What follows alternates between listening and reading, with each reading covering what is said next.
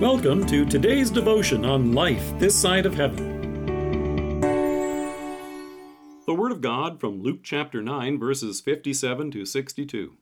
As they were walking along the road, a man said to him, I will follow you wherever you go. Jesus replied, Foxes have holes and birds of the air have nests, but the Son of Man has no place to lay his head. He said to another man, Follow me. But the man replied, Lord, First let me go and bury my father. Jesus said to him, Let the dead bury their own dead, but you go and proclaim the kingdom of God. Still another said, I will follow you, Lord, but first let me go back and say goodbye to my family. Jesus replied, No one who puts his hand to the plow and looks back is fit for service in the kingdom of God. Have you ever gone camping? Back to nature, roughing it in the woods with just a tent, a sleeping bag, and a campfire? Maybe you're planning a trip just like this this summer. Have you ever gone glamping?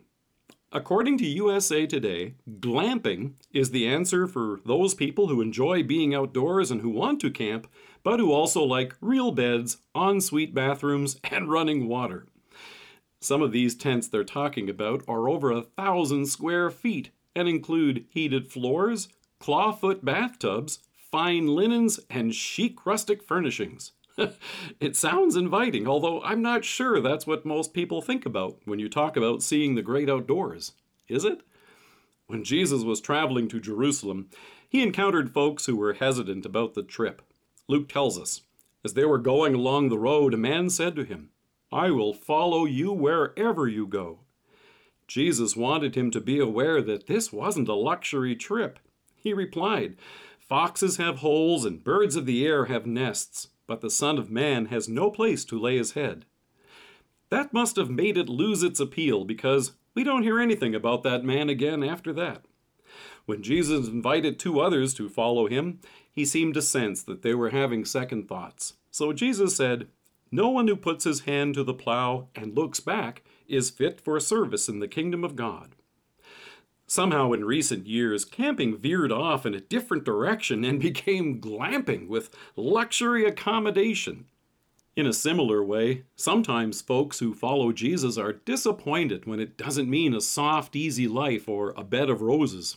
So Jesus said, If anyone would come after me, he must deny himself and take up his cross and follow me. I suspect that glamping has become popular because people don't want to deal with mosquito bites, sleeping on the ground, dirt, and campfire smoke. Sometimes we don't want to deal with the reality of sin, hardships, and suffering in this life either. But that's what Jesus came to tackle on our behalf. He was on his way to Jerusalem to die on the cross for us, to atone for our sins, and bring us eternal life. When you and I follow Jesus, it doesn't come with the promise that Jesus will take away every hardship and difficulty in this life. But it does come with the overwhelming confidence and joy of knowing that God is with us when we do experience these things. It means reaching out to others when they are experiencing the same. It's then that we discover the greatness of God's love and mercy. It means seeing what Christ has accomplished for us on the cross in all that we do. Instead of looking back, we look ahead and we plow on. As Paul says in Colossians, set your minds on things that are above, not on things that are on earth. For you have died, and your life is hid with Christ in God. When Christ, who is our life, appears, then you also will appear with him in glory. Let us pray. Gracious Savior, in all that I do, show me your cross, that I may see your love and mercy always before me. Amen.